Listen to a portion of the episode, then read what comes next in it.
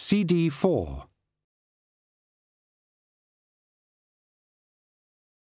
I won't forget the look on the Reverend Welliger's face in a hurry, said Arthur gloomily. I've been going to that temple for thirty years. I was respected in the community. Now, if I even think of setting foot in a religious establishment, I get a pain all down my leg. Yes, but there was no need for him to say what he said when you pushed the lid off, said Doreen. And him a priest, too. They shouldn't know those kind of words. I enjoyed that temple, said Arthur wistfully. It was something to do on a Wednesday. It dawned on Windle Poons that Doreen had miraculously acquired the ability to use her W's. And you're a vampire too, Mrs. Uh, Win... I, I do beg your pardon, uh, Countess, not far out, oh? he inquired politely. The Countess smiled. My word, yes, she said. By marriage, said Arthur. Can you do that? I thought you had to be bitten, said Windle.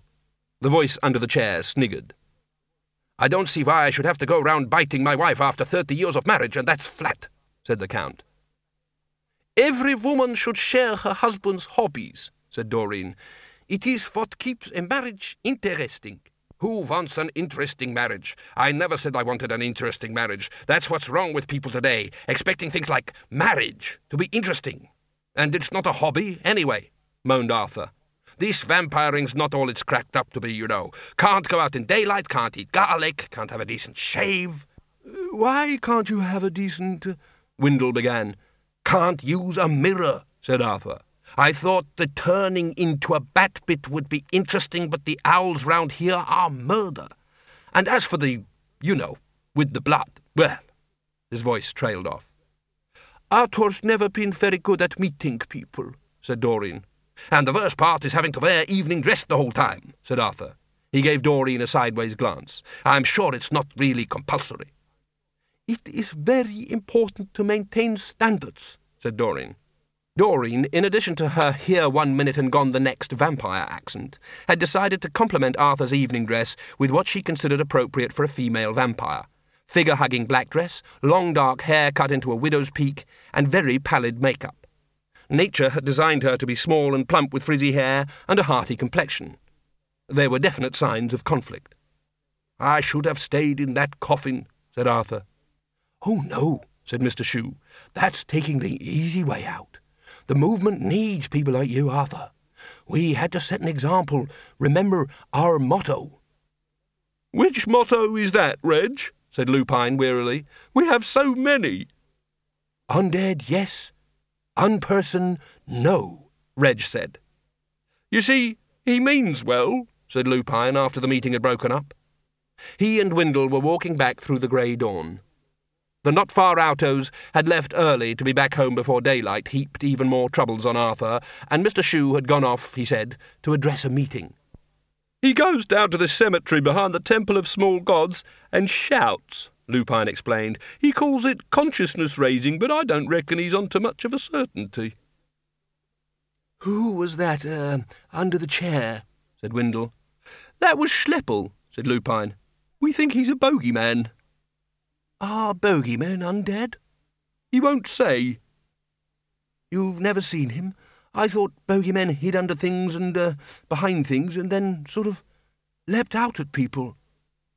He's all right on the hiding. I don't think he likes the leaping out, said Lupine. Windle thought about this. An agoraphobic bogeyman seemed to complete the full set. Fancy that, he said vaguely. We only go along to the club to keep Reg happy, said Lupine. Doreen said it'd break his heart if we stopped. You know the worst bit? Go on, said Windle. Sometimes he brings a guitar along and makes us sing songs like The Streets of Ankh-Morpork and We Shall Overcome. It's terrible.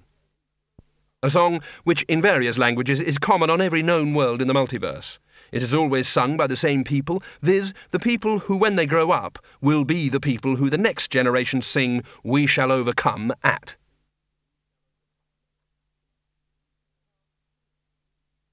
Can't sing, eh? said Windle. Sing? Never mind sing. Have you ever seen a zombie trying to play a guitar?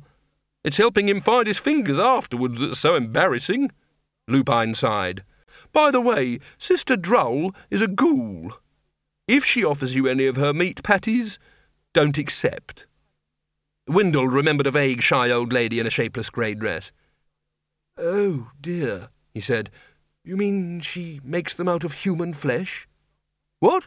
Oh, no, she just can't cook very well. Oh. And Brother Ixolite is probably the only banshee in the world with a speech impediment, so instead of sitting on roofs and screaming when people are about to die, he just writes them a note and slips it under the door. Windle recalled a long, sad face. He gave me one, too. We try to encourage him, said Lupine. He's very self-conscious. His arm shot out and flung Windle against a wall. Quiet! What? Lupine's ears swivelled, his nostrils flared. Motioning Windle to remain where he was, the wereman slunk silently along the alley until he reached its junction with another, even smaller and nastier one. He paused for a moment, and then thrust a hairy hand around the corner. There was a yelp. Lupine's hand came back holding a struggling man. Huge hairy muscles moved under Lupine's torn shirt as the man was hoisted up to fang level. You were waiting to attack us, weren't you? said Lupine. Who? Me? I could smell you, said Lupine evenly. I never. Lupine sighed. Wolves don't do this sort of thing, you know, he said. The man dangled. Hey, is that a fact? he said. It's all head-on combat, fang against fang, claw against claw, said Lupine. You don't find wolves lurking behind rocks ready to mug a passing badger. Get away. Would you like me to tear your throat out? The man stared eye to yellow eye. He estimated his chances against a seven-foot man with teeth like that. Do, do, do I get a choice? he said. My friend here, said Lupine, indicating Windle, is a zombie. Well, I, I don't know about actual uh, zombie. I, I think you have to eat some sort of fish and root to be a zombie. And you know what zombies do to people, don't you? The man tried to nod, even though Lupine's fist was right under his neck. He managed. Now he's going to take a very good look at you, and if he ever sees you again. I, I say, hang on, murmured Windle. He'll come after you, won't you, Windle? Eh? Um, oh, oh, yes, yes, that's right, like a shot, said Windle unhappily. Now, now, run along. There's a good chap. Okay? Uh, okay, said the prospective mugger. He was thinking, his eyes like gimlets. Lupine let go. The man hit the cobbles, gave Windle one last terrified glance, and ran for it. Uh, what do zombies do to people? said Windle. I suppose I, I'd better know. They tear them apart like a sheet of dry paper, said Lupine. Oh, right, said Windle. They strolled on in silence. Windle was thinking, Why me? Hundreds of people must die in this city every day. I bet they don't have this trouble. They just shut their eyes and wake up being born as someone else, or in some sort of heaven, or I suppose possibly some sort of hell, or they go and feast with the gods in their hall, which has never seemed a particularly great idea. Gods are all right in their way, but not the kind of people a decent man would want to have a meal with. The Yen Buddhists think you just become very rich. Some of the Klatchian religions say you go to a lovely garden full of young women which doesn't sound very religious to me. Windle found himself wondering how you applied for Klatchian nationality after death. And at that moment the cobblestones came up to meet him. This is usually a poetic way of saying that someone fell flat on their face. In this case, the cobblestones really came up to meet him. They fountained up, circled silently in the air above the alley for a moment, and then dropped like stones. Windle stared at them. So did Lupine. That's something you don't often see, said the wereman after a while. I don't think I've ever seen stones flying before. Or dropping like stones, said Windle. He nudged one with the toe of his boot. It seemed perfectly happy with the role gravity had chosen for it. You're a wizard? Uh, were a wizard, said Windle. You were a wizard? What caused all that? I think it was probably an mm, an inexplicable phenomenon, said Windle. There's a lot of them about for some reason. I wish I knew why. He prodded a stone again. It showed no inclination to move. I'd better be getting along, said Lupine. What's it like being a wereman? said Windle. Lupine shrugged.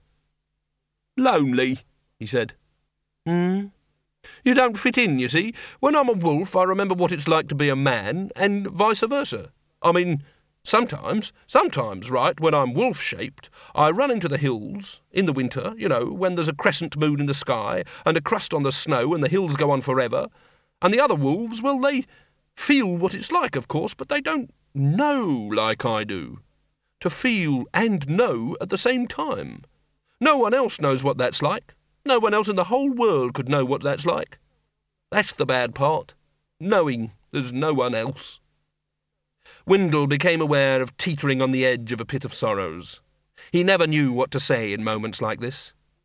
Lupine brightened up. Come to that. What's it like being a zombie? It's, um, it's okay.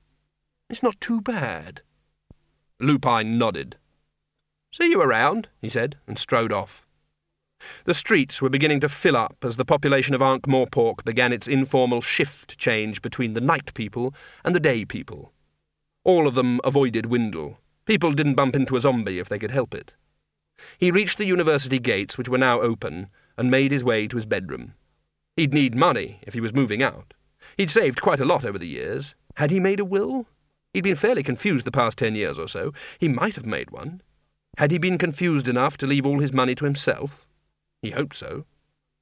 There'd been practically no known cases of anyone successfully challenging their own will. He levered up the floorboard by the end of his bed and lifted out a bag of coins. He remembered he'd been saving up for his old age. There was his diary. It was a five year diary, he recalled, so in a technical sense, Windle had wasted about, he did a quick calculation, yes, about three fifths of his money. Or more, when you came to think about it. After all, there wasn't much on the pages. Windle hadn't done anything worth writing down for years, or at least anything he'd been able to remember by the evening. There were just phases of the moon, lists of religious festivals, and the occasional sweet stuck to a page.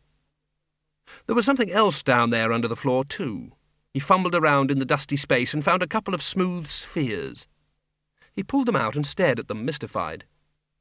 He shook them and watched the tiny snowfalls. He read the writing, noting how it wasn't so much writing as a drawing of writing.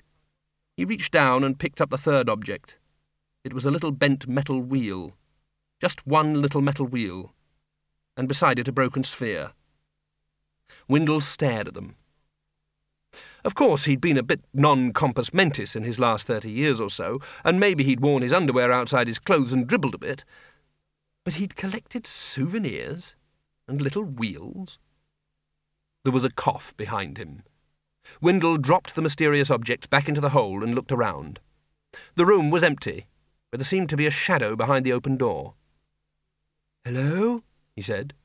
A deep, rumbling, but very diffident voice said, It's only me, Mr. Poons. Windle wrinkled his forehead with the effort of recollection. Schleppel? he said. That's right. The bogeyman? That's right. Behind my door? That's right. Why? It's a friendly door. Windle walked over to the door and gingerly shut it. There was nothing behind it but old plaster, although he did fancy that he felt an air movement. I'm under the bed now, Mr. Poons, said Schleppel's voice from yes, under the bed. You don't mind, do you? Well, no, I, I suppose not. But shouldn't you be in a closet somewhere? That's where bogeymen used to hide when I was a lad. A good closet is hard to find, Mr. Poons. Windle sighed. All right, the underside of the bed's yours. Make yourself at home, or whatever. I'd prefer going back to lurking behind the door, Mr. Poons, if it's all the same to you. Oh, all right. Do you mind shutting your eyes a moment? Windle obediently shut his eyes. There was another movement of air. You can look now, Mr. Poons. Windle opened his eyes. Gosh, said Schleppel's voice, you've even got a coat hook and everything behind here. Windle watched the brass knobs on the end of his bedstead unscrew themselves. A tremor shook the floor. What's going on, Schleppel? he said. Build-up of life force, Mr. Poons. You mean you know? Oh, yes. Hey, wow, there's a lock and a handle and a brass finger plate and everything behind here. What do you mean, a build-up of life force? And the hinges, there's a really good rising butts here. Never had a door with... Schleppel. Just life force, Mr. Poons. You know, it's a kind of force what you get in things that are alive. I thought you wizards knew about this sort of thing. Windlepoons opened his mouth to say something like, Of course we do, before proceeding diplomatically to find out what the hell the bogeyman was talking about, and then remembered that he didn't have to act like that now. That's what he would have done if he was alive, but despite what Reg Shoe proclaimed, it was quite hard to be proud when you were dead. A bit stiff, perhaps, but not proud. Um, never heard of it, he said. What's it building up for? Don't know. Very unseasonal. It ought to be dying down around now, said Schleppel. The floor shook again. Then the loose floorboard that had concealed Windle's little fortune creaked and started to put out shoots. What do you mean, unseasonal? he said.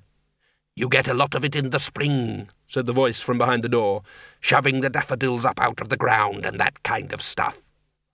Never heard of it, said Windle, fascinated. I thought you wizards knew everything about everything. Windle looked at his wizarding hat.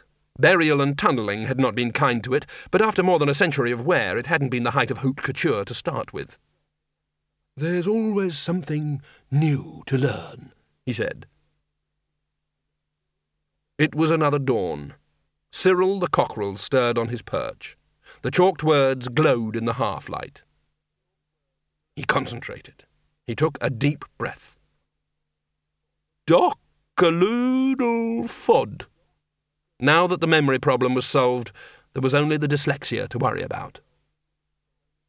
Up in the high fields the wind was strong, and the sun was close and strong. Bill Door strode back and forth through the stricken grass of the hillside like a shuttle across a green weave. He wondered if he'd ever felt wind and sunlight before. Yes, he'd felt them, he must have done, but he'd never experienced them like this. The way wind pushed at you, the way the sun made you hot, the way you could feel time passing, carrying you with it.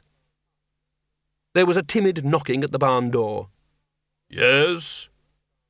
Come on down here, Bill Door. He climbed down in the darkness and opened the door cautiously. Miss Flitworth was shielding a candle with one hand. Um, she said. I am sorry. You can come into the house if you like, for the evening. Not for the night, of course. I mean, I don't like to think of you all alone out here of an evening, when I've got a fire and everything. Bill Door was no good at reading faces. It was a skill he'd never needed. He stared at Miss Flitworth's frozen, worried, pleading smile, like a baboon looking for meaning in the Rosetta Stone. Thank you, he said. She scuttled off. When he arrived at the house, she wasn't in the kitchen. He followed a rustling, scraping noise out into a narrow hallway and through a low doorway. Miss Flitworth was down on her hands and knees in the little room beyond, feverishly lighting the fire. She looked up, flustered, when he rapped politely on the open door. Hardly worth putting a match to it for one, she mumbled, by way of embarrassed explanation. Sit down. I'll make us some tea. Bill Door folded himself into one of the narrow chairs by the fire and looked around the room. It was an unusual room. Whatever its functions were, being lived in wasn't apparently one of them. Whereas the kitchen was a sort of roofed over outside space and the hub of the farm's activities, this room resembled nothing so much as a mausoleum. Contrary to general belief, Bill Door wasn't very familiar with funeral decor. Deaths didn't normally take place in tombs, except in rare and unfortunate cases.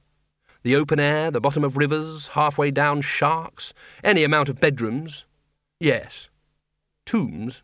No. His business was the separation of the wheat germ of the soul from the chaff of the mortal body, and that was usually concluded long before any of the rites associated with, when you get right down to it, a reverential form of garbage disposal. But this room looked like the tombs of those kings who wanted to take it all with them. Door sat with his hands on his knees, looking around. First, there were the ornaments, more teapots than one might think possible, china dogs with staring eyes, strange cake stands, miscellaneous statues and painted plates with cheery little messages on them, a present from Quirm, long life and happiness. They covered every flat surface in a state of total democracy, so that a rather valuable antique silver candlestick was next to a bright coloured china dog with a bone in its mouth and an expression of culpable idiocy. Pictures hid the walls. Most of them were painted in shades of mud and showed depressed cattle standing on wet moorland in a fog. In fact, the ornaments almost concealed the furniture, but this was no loss. Apart from two chairs groaning under the weight of accumulated antimacassars, the rest of the furniture seemed to have no use whatsoever apart from supporting ornaments. There were spindly tables everywhere. The floor was layered in rag rugs. Someone had really liked making rag rugs. And above all, and around all, and permeating all, was the smell. It smelled of long, dull afternoons. On a cloth draped sideboard were two small wooden chests flanking a larger one. They must be the famous boxes full of treasure, he thought. He became aware of ticking. There was a clock on the wall. Somebody had once had what they must have thought was the jolly idea of making a clock like an owl. When the pendulum swung, the owl's eyes went backwards and forwards in what the seriously starved of entertainment probably imagined was a humorous way.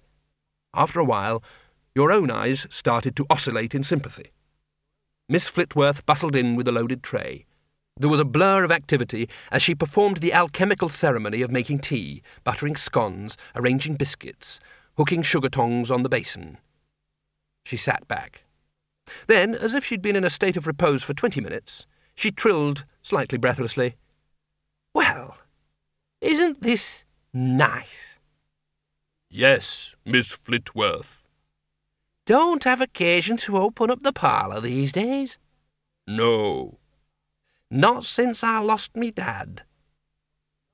For a moment, Bill Door wondered if she'd lost the late Mr. Flitworth in the parlour. Perhaps he'd taken a wrong turning among the ornaments. Then he recalled the funny little ways humans put things. Ah. He used to sit in that very chair reading the almanac. Door searched his memory.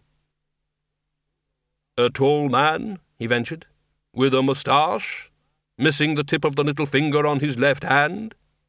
Miss Flitworth stared at him over the top of her cup. You knew him? she said.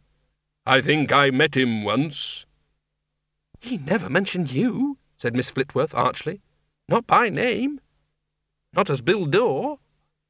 I don't think he would have mentioned me, said Bill Door slowly. It's all right, said Miss Flitworth. I know all about it. Dad used to do a bit of smuggling too. Well, this isn't a big farm. It's not what you'd call a living. He always said a body has to do what it can. I expect you were in his line of business. I've been watching you. That was your business right enough. Door thought deeply. General transportation, he said. That sounds like it, yes. Have you got any family, Bill? A daughter. That's nice.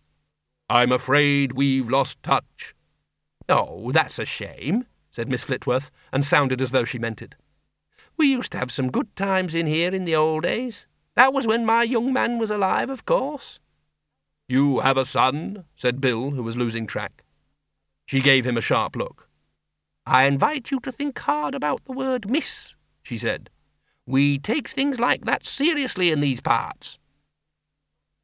My apologies.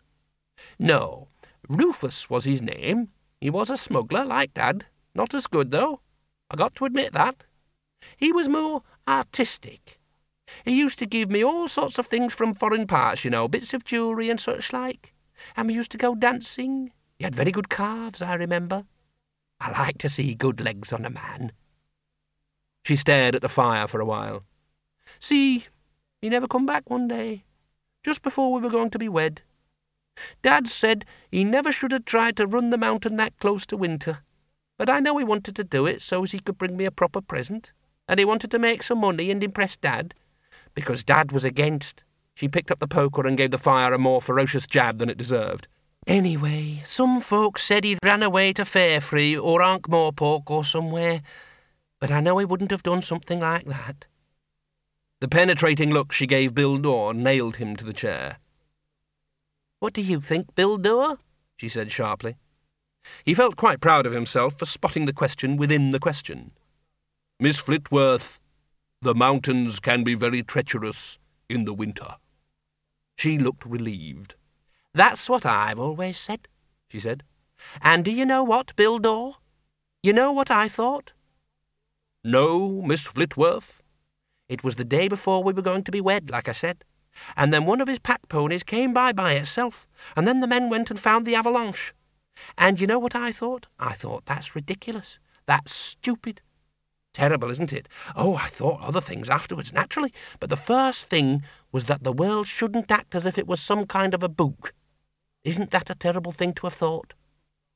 I myself have never trusted drama, Miss Flitworth. She wasn't really listening. And I thought, what life expects me to do now is moon around the place in a wedding dress for years and go completely doolally. That's what it wants me to do. Oh, yes. So I put the dress in the rag bag, and we still invited everyone to the wedding breakfast because it's a crime to let good food go to waste. She attacked the fire again, and then gave him another megawatt stare. I think it's always very important to see what's really real and what isn't, don't you? Miss Flitworth? Yes? Do you mind if I stop the clock? She glanced up at the boggle eyed owl. What? Oh, why? I am afraid it gets on my nerves. It's not very loud, is it? Bill Door wanted to say that every tick was like the hammering of iron clubs on bronze pillars. It's just rather annoying, Miss Flitworth. Well, stop it if you want to, I'm sure. I only keep it wound up for the company. Bill Door got up, thankfully, stepped gingerly through the forest of ornaments, and grabbed the pine cone shaped pendulum. The wooden owl glared at him, and the ticking stopped, at least in the realm of common sound. He was aware that elsewhere the pounding of time continued none the less. How could people endure it? They allowed time in their houses as though it was a friend. He sat down again. Miss Flitworth had started to knit ferociously. The fire rustled in the grate. Bill Door leaned back in the chair and stared at the ceiling. Your horse enjoying himself? Pardon? Your horse seems to be enjoying himself in the meadow, prompted Miss Flitworth. Oh, yes. Running around as if he's never seen grass before. He likes grass. And you like animals, I can tell. Door nodded. His reserves of small talk, never very liquid, had dried up. He sat silently for the next couple of hours, hands gripping the arms of the chair, until Miss Flitworth announced that she was going to bed. Then he went back to the barn and slept. Bill Door hadn't been aware of it coming, but there it was. A grey figure, floating in the darkness of the barn. Somehow it had got hold of the golden timer. It told him, Bill Door, there has been a mistake. The glass shattered. Fine golden seconds glittered in the air for a moment, and then settled. It told him, Return. You have work to do. There has been a mistake. The figure faded. Bill Door nodded. Of course there had been a mistake. Anyone could see that there had been a mistake. He'd known all along that it had been a mistake. He tossed the overalls in a corner and took up the robe of absolute blackness. Well, it had been an experience, and he had to admit one that he didn't want to relive. He felt as though a huge weight had been removed. Was that what it was really like to be alive? The feeling of darkness dragging you forward? How could they live with it? And yet they did, and even seemed to find enjoyment in it, when surely the only sensible course would be to despair. Amazing. To feel you were a tiny living thing sandwiched between two cliffs of darkness. How could they stand to be alive? Obviously, it was something you had to be born to. Death saddled his horse and rode out and up over the fields. The corn rippled far below like the sea. Miss Flitworth would have to find someone else to help her gather in the harvest. That was odd, there was a feeling there. Regret? Was that it? But it was Bill Door's feeling, and Bill Door was dead, had never lived. He was his old self again, safe where there were no feelings and no regrets. Never any regrets. And now he was in his study, and that was odd, because he couldn't quite remember how he'd got there. One minute on horseback, the next in the study with its ledgers and timers and instruments. And it was bigger than he remembered. The walls lurked on the edge of sight. That was Bill Door's doing. Of course it would seem big to Bill Door. And there was probably just a bit of him still hanging on. The thing to do was keep busy, throw himself into his work. There were already some lifetimers on his desk. He didn't remember putting them there, but that didn't matter. The important thing was to get on with the job. He picked up the nearest one and read the name. Lod of food'll walk. Miss Flitworth sat up in bed. On the edge of dreams, she'd heard another noise, which must have woken the cockerel. She fiddled with a match until she got a candle alight, and then felt under the bed, and her fingers found the hilt of a cutlass that had been much employed by the late Mr. Flitworth during his business trips across the mountains. She hurried down the creaking stairs and out into the chill of the dawn. She hesitated at the barn door, and then pulled it open just enough to step inside.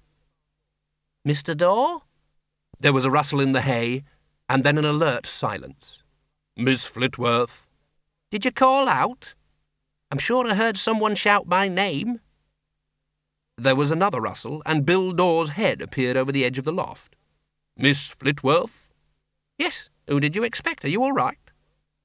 Uh, yes. Yes, I believe so.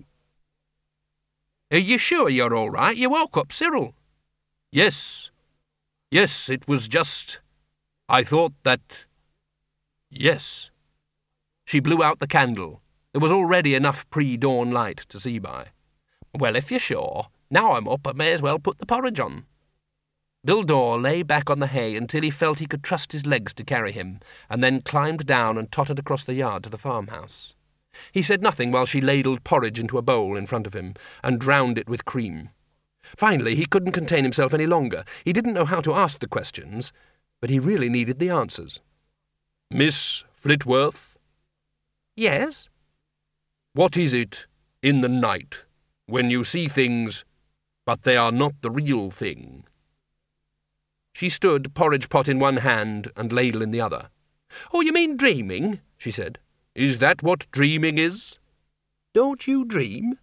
I thought everyone dreamed. About things that are going to happen? No, that's premonition, that is. I've never believed in 'em myself. You're not telling me you don't know what dreams are? No, no, of course not. What's worrying you, Bill? I suddenly know that we are going to die. She watched him thoughtfully. Well, so does everyone, she said. And that's what you've been dreaming about, is it? Everyone feels like this sometimes. I wouldn't worry about it if I were you. The best thing to do is keep busy and act cheerful, I always say. But we will come to an end. Oh, I don't know about that, said Miss Flitworth. It all depends on what kind of life you've led, I suppose. I'm sorry. Are you a religious man? You mean that what happens to you when you die is what you believe will happen? It would be nice if that was the case, wouldn't it? She said brightly. But you see, I know what I believe. I believe nothing. We are gloomy this morning, aren't we? said Miss Flitworth. Best thing you could do right now is finish off that porridge. It's good for you. They say it builds healthy bones. Bill Door looked down at the bowl. Can I have some more? Bill Door spent the morning chopping wood. It was pleasantly monotonous. Get tired. That was important. He must have slept before last night, but he must have been so tired that he didn't dream, and he was determined not to dream again. The axe rose and fell on the logs like clockwork. No, not like clockwork. Miss Flitworth had several pots on the stove when he came in. It smells good, Bill volunteered. He reached for a wobbling pot lid. Miss Flitworth spun around. Don't touch it. You don't want that stuff. It's for the rats. Do rats not feed themselves? You bet they do. That's why we're going to give them a little extra something before the harvest. A few dollops of this around the holes, and no more rats. It took a little while for Bill Door to put two and two together, but when this took place, It was like megaliths mating. This is poison? Essence of spickle mixed with oatmeal. Never fails. And they die? Instantly. Straight over and legs in the air. We're having bread and cheese, she added. I ain't doing big cooking twice in one day, and we're having chicken tonight. Talking of chicken, in fact. Come on. She took a cleaver off the rack and went out into the yard. Cyril the cockerel eyed her suspiciously from the top of the midden. His harem of fat and rather elderly hens, who had been scratching up the dust, bounded unsteadily towards Miss Flitworth in the broken knicker elastic run of hens everywhere. She reached down quickly and picked one up. It regarded Bill Door with bright, stupid eyes. Do you know how to pluck a chicken? said Miss Flitworth. Bill looked from her to the hen. But we feed them, he said helplessly. That's right, and then they feed us. This one's been off lay for months. That's how it goes in the chicken world. Mr. Flitworth used to wring their necks, but I never got the knack of that. The cleaver's messy, and they run around a bit afterwards, but they did all right, and they know it. Bill considered his options. The chicken had focused one beady eye on him. Chickens are a lot more stupid than humans, and don't have the sophisticated mental filters that prevent them seeing what is truly there. It knew where it was, and who it was looking at. He looked into its small and simple life and saw the last few seconds pouring away. He'd never killed. He'd taken life, but only when it was finished with. There was a difference between theft and stealing by finding. Not the cleaver, he said wearily. Give me the chicken. He turned his back for a moment, then handed the limp body to Miss Flitworth. Well done, she said, and went back to the kitchen. Bill Door felt Cyril's accusing gaze on him. He opened his hand. A tiny spot of light hovered over his palm. He blew on it gently and it faded away. After lunch, they put down the rat poison. He felt like a murderer. A lot of rats died. Down in the runs under the barn, in the deepest one, one tunnelled long ago by long forgotten ancestral rodents, something appeared in the darkness. It seemed to have difficulty deciding what shape it was going to be. It began as a lump of highly suspicious cheese, this didn't seem to work. Then it tried something that looked very much like a small, hungry terrier. This was also rejected. For a moment it was a steel-jawed trap. This was clearly unsuitable. It cast around for fresh ideas, and much to its surprise, one arrived smoothly, as if travelling from no distance at all, not so much a shape as a memory of a shape. It tried and found that, while totally wrong for the job, in some deeply satisfying way, it was the only shape it could possibly be. It went to work. That evening, the men were practicing archery on the green. Bill Door had carefully ensured a local reputation as the worst bowman in the entire history of toxophily. It had never occurred to anyone that putting arrows through the hats of bystanders behind him must logically take a lot more skill than merely sending them through a quite large target a mere fifty yards away. It was amazing how many friends you could make by being bad at things, provided you were bad enough to be funny. So he was allowed to sit on a bench outside the inn with the old men. Next door, sparks poured from the chimney of the village smithy and spiralled up into the dusk. There was a ferocious hammering from behind its closed doors. Bill Door wondered why the smithy was always shut. Most smiths worked with the doors open, so that their forge became an unofficial village meeting room. This one was keen on his work. Hello, Skellington. He swivelled round. The small child of the house was watching him with the most penetrating gaze he'd ever seen. You are a Skellington, aren't you? she said. I can tell because of the bones. You are mistaken, small child. You are. People turn into Skellingtons when they're dead. They're not supposed to walk around afterwards. Ha ha ha! Will you hark at the child? Why are you walking around then? Bill Door looked at the old men. They appeared engrossed in the sport. I'll tell you what, he said desperately. If you will go away, I will give you a half penny. I've got a skeleton mask for when we go trick-or-treating on Soul Cake night, she said. It's made of paper. You get given sweets. Bill Door made the mistake millions of people had tried before with small children in slightly similar circumstances. He resorted to reason. Look, he said, if I was really a skeleton, little girl, I'm sure these old gentlemen here would have something to say about it. She regarded the old man at the other end of the bench. They're nearly skeletons anyway, she said. I shouldn't think they'd want to see another one. He gave in. I have to admit that you are right on that point. Why don't you fall to bits? I don't know. I never have. I've seen skeletons of birds and things, and they fall to bits. Perhaps it is because they are what something was, whereas this is what I am. The apothecary who does medicine over in Chambly's got a skeleton on a hook, with all wire to hold the bones together, said the child, with the air of one imparting information gained after diligent research. I don't have wires. There's a difference between alive skeletons and dead ones? Yes. It's a dead skeleton he's got then, is it? Yes. What was inside someone? Yes. Ugh. Yuck. The child stared distantly at the landscape for a while and then said, I've got new socks. Yes? You can look if you like. A grubby foot was extended for inspection. Well, well. Fancy that. New socks. My mum knitted them out of sheep. My word. The horizon was given another inspection. Do you know, she said, do you know, it's Friday. Yes. I found a spoon. Bill Door found he was waiting expectantly. He was not familiar with people who had an attention span of less than three seconds. You work along a Miss Flitworth's? Yes. My dad says you've got your feet properly under the table there. Bill Door couldn't think of an answer to this because he didn't know what it meant. It was one of those many flat statements humans made that were really just a disguise for something more subtle, which was often conveyed merely by the tone of voice or a look in the eyes, neither of which was being done by the child. My dad says she said she's got boxes of treasure. Has she? I've got tuppence. My goodness. So? They both looked up as Mrs. Lifton appeared on the doorstep. Bedtime for you. Stop worrying, Mr. Door. Oh, I assure you she is not. Say good night now.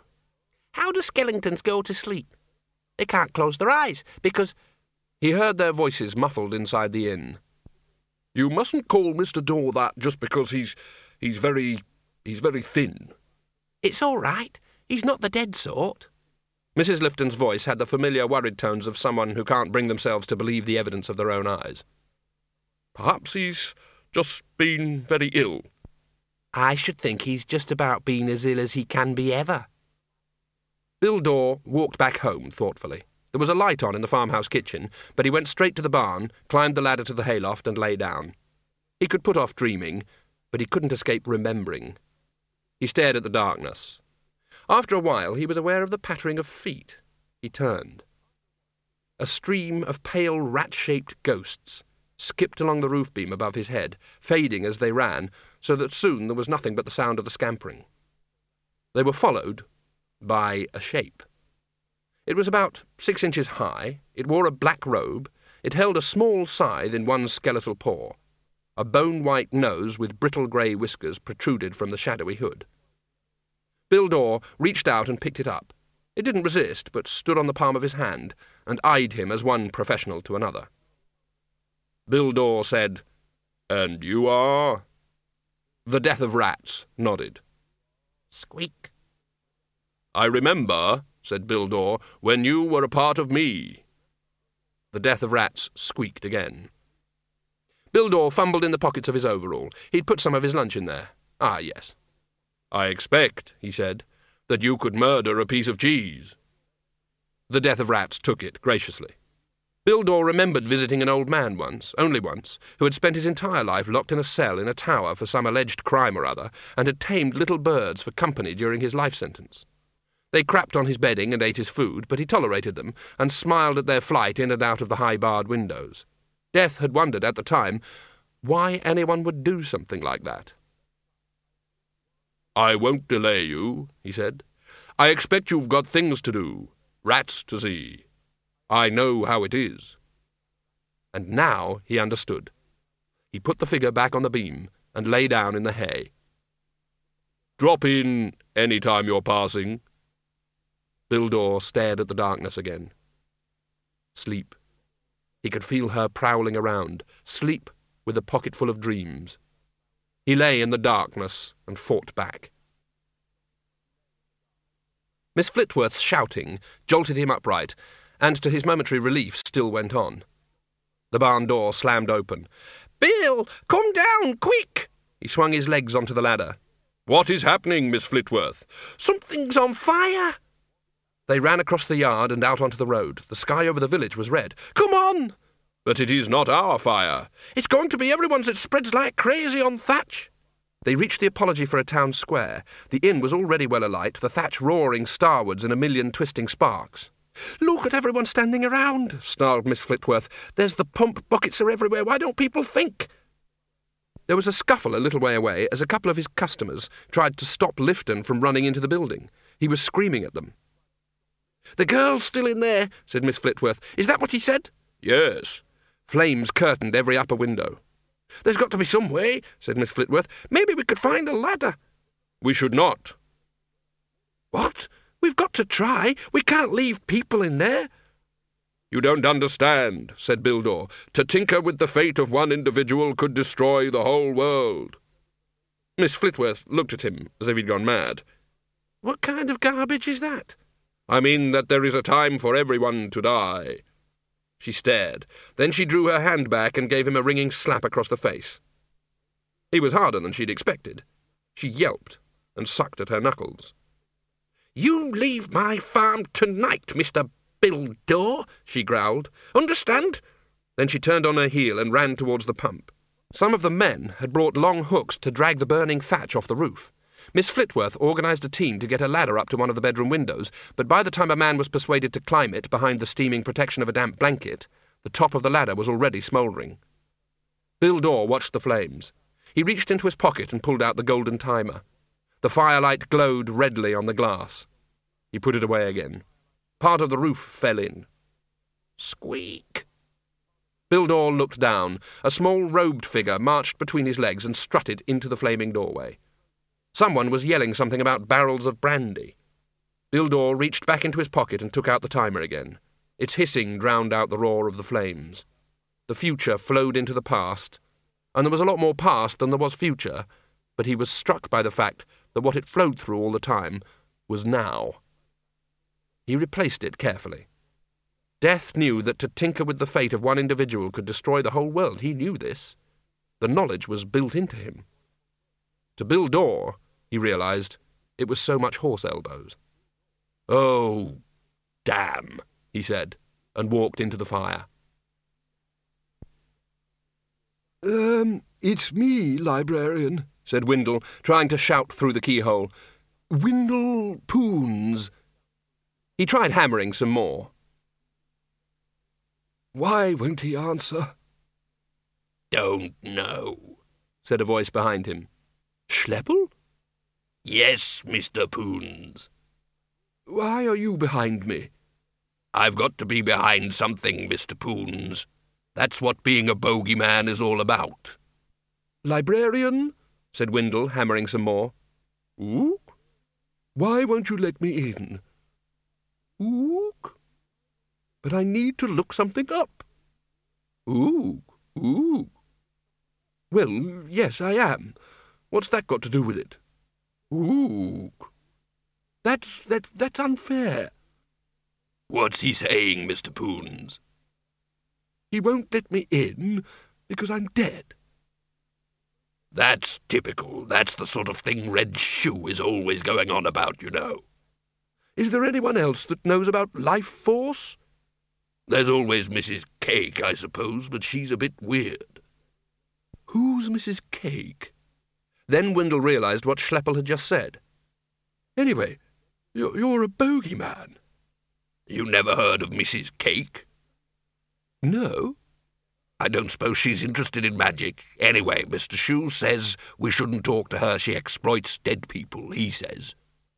How? She's a medium. Well, more a small. Really? All right, let's let's go and see her. And uh, Schleppel, Yes? It's creepy feeling you standing behind me the whole time. I get very upset if I'm not behind something, Mr. Poons. Can't you lurk behind something else? What do you suggest, Mr. Poons? Windle thought about it. Yes, it might work, he said quietly, if I can find a screwdriver. Modo the gardener was on his knees mulching the dahlias when he heard a rhythmic scraping and thumping behind him, such as might be made by someone trying to move a heavy object. He turned his head. Evening, Mr. Poons. Still dead, I see. Evening, Modo. Uh, you've got the place looking very nice. There's someone moving a door along behind you, Mr. Poons. Yes, I know. The door edged cautiously along the path. As it passed Modo, it pivoted awkwardly, as if whoever was carrying it was trying to keep as much behind it as possible. It's a kind of a um, security door, said Windle. He paused. There was something wrong. He couldn't quite be certain what it was, but there was suddenly a lot of wrongness about, like hearing one note out of tune in an orchestra. He audited the view in front of him. What's that you're putting the weeds into? he said. Modo glanced at the thing beside him. Good, isn't it? he said. I found it by the compost heaps. My wheelbarrow broke, so I looked up, and there... I've never seen anything like it before, said Windle. Who'd want to make a big basket out of wire? And those wheels don't look big enough. But it pushes along well by the handle, said Modo.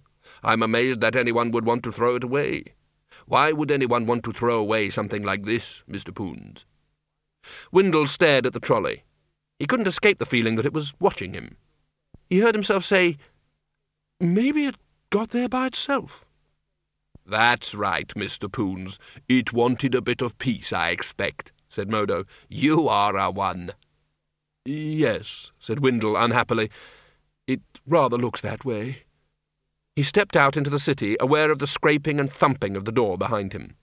If someone had told me a month ago, he thought, that a few days after I died I'd be walking along the road followed by a bashful bogeyman hiding behind the door, why, I'd have laughed at them.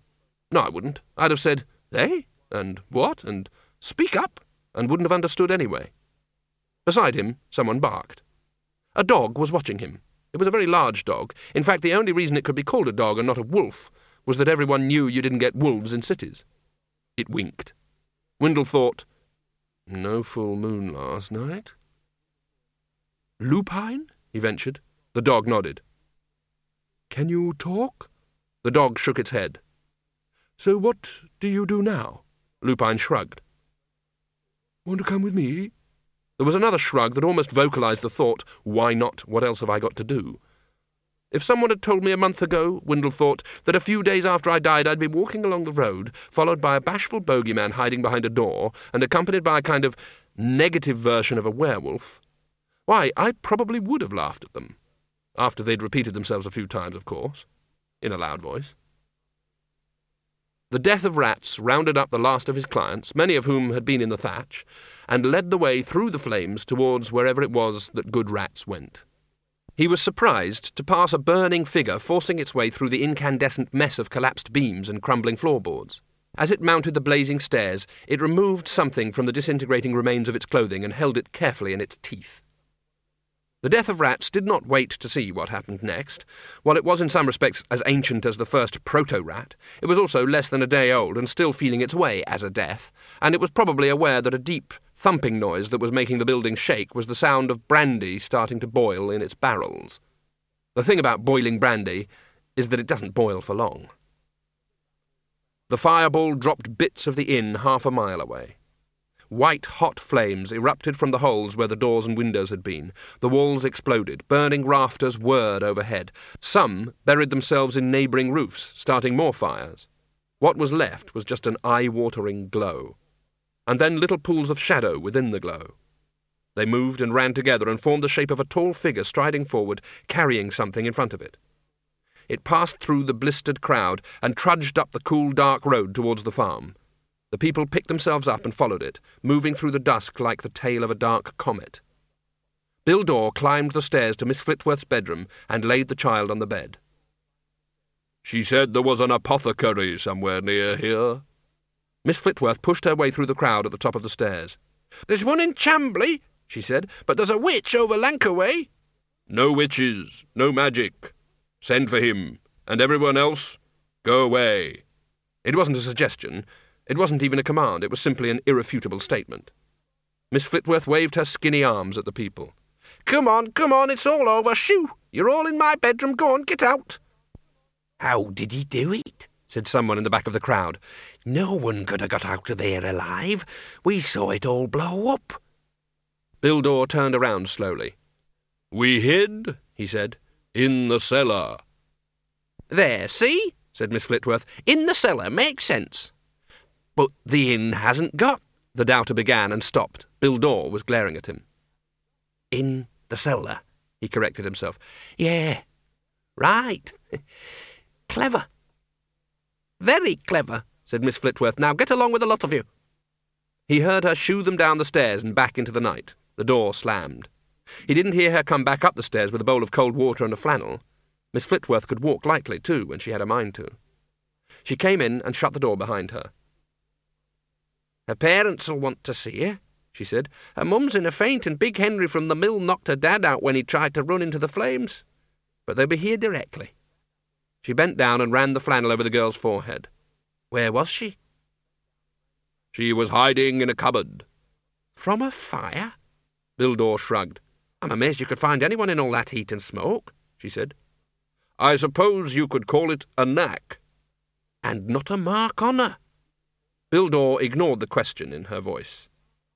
Did you send someone for the apothecary? Yes. He must not take anything away. What do you mean? Stay here when he comes. You must not take anything out of this room. That's silly. Why should he take anything? What would he want to take? It is very important. And now I must leave you. Where are you going? To the barn. There are things I must do. There may not be much time now. Miss Flitworth stared at the small figure on the bed. She felt far out of her depth, and all she could do was tread water. She just looks as if she's sleeping, she said helplessly. What's wrong with her? Door paused at the top of the stairs. She is living on borrowed time, he said. There was an old forge behind the barn. It hadn't been used for years, but now red and yellow light spilled out into the yard, pulsing like a heart. And like a heart, there was a regular thumping. With every crash, the light flared blue. Miss Flitworth sidled through the open doorway. If she was the kind of person who would swear, she would have sworn that she made no noise that could possibly be heard above the crackle of the fire and the hammering. But Bill Door spun round in a half crouch, holding a curved blade in front of him. It's me! He relaxed, or at least moved into a different level of tension. What the hell are you doing? He looked at the blade in his hands as if he was seeing it for the first time. I thought I would sharpen this scythe, Miss Flitworth. At one o'clock in the morning? He looked at it blankly. It's just as blunt at night, Miss Flitworth. Then he slammed it down on the anvil. And I can't sharpen it enough. I think perhaps the heat has got to you, she said, and reached out and took his arm. Besides, it looks sharp enough to. She began and paused. Her fingers moved on the bone of his arm. They pulled away for a moment and then closed again. Door shivered. Miss Flitworth didn't hesitate for long. In seventy-five years she had dealt with wars, famine, innumerable sick animals, a couple of epidemics, and thousands of tiny everyday tragedies. A depressed skeleton wasn't even in the top ten worst things she had seen. So it is you, she said. Miss Flitworth, I... I always knew you would come one day. I think perhaps that... You know, I spent most of my life waiting for a knight on a white charger, Miss Flitworth grinned. The joke's on me, eh? Bill Door sat down on the anvil. The apothecary came, she said. He said he couldn't do anything. He said she was fine. We just couldn't wake her up. And you know it took us ages to get her hand open. She had it closed so tightly. I said nothing was to be taken. It's all right, it's all right. We left her holding it. Good. What was it? My time. Sorry? My time. The time of my life. It looks like an egg timer for very expensive eggs. Door looked surprised. Yes, in a way, I have given her some of my time. How come you need time? Every living thing needs time, and when it runs out, they die. When it runs out, she will die. And I will die too, in a few hours. But you can't. I can. It's hard to explain. Move up. What? I said move up. I want to sit down. Bill Door made space on the anvil. Miss Flitworth sat down. So, you're going to die, she said. Yes. And you don't want to? No. Why not? He looked at her as if she was mad. Because then there will be nothing. Because I won't exist. Is that what happens for humans, too? I don't think so. It's different for you. You have it all better organized. They both sat watching the fading glow of the coals in the forge. So what were you working on the scythe blade for? said Miss Flitworth. I thought perhaps I could fight back. Has it ever worked? With you, I mean? Not usually. Some people challenge me to a game for their lives, you know. Do they ever win? No. Last year someone got three streets and all the utilities. What? What sort of a game is that? I don't recall. Exclusive possession, I think. I was the boot. Just a moment, said Miss Flitworth. If you are you, who will be coming for you? Death. Last night, this was pushed under the door. Death opened his hand to reveal a small grubby piece of paper on which Miss Flitworth could read with some difficulty the word ooh ooh ooh ooh ooh ooh ooh I have received the badly written note of the Banshee. Miss Flitworth looked at him with her head on one side. But, um, correct me if I'm wrong, but... The new death. Door picked up the blade. He will be terrible. The blade twisted in his hands. Blue light flickered along its edge. I will be the first. Miss Flitworth stared at the light as if fascinated. Exactly how terrible? How terrible can you imagine? Oh. Exactly as terrible as that. The blade tilted this way and that. And for the child, too? said Miss Flitworth. Yes. I don't reckon I owe you any favours, Mr. Door. I don't reckon anyone in the whole world owes you any favours. You may be right. Mind you, life's got one or two things to answer for, too. Fair's fair. I cannot say. Miss Flitworth gave him another long, appraising look. There's a pretty good grindstone in the corner, she said. I've used it. And there's an oil stone in the cupboard. I've used that too. She thought she could hear a sound as the blade moved, a sort of faint whine of tensed air. And it's still not sharp enough? Door sighed. It may never be sharp enough. Come on, man, no sense in giving in, said Miss Flitworth. Where there's life, eh? Where there's life, eh? What? There's hope. Is there? Right enough. Bill Door ran a bony finger along the edge. Hope? Got anything else left to try? Bill shook his head. He tried a number of emotions, but this was a new one. Could you fetch me a steel?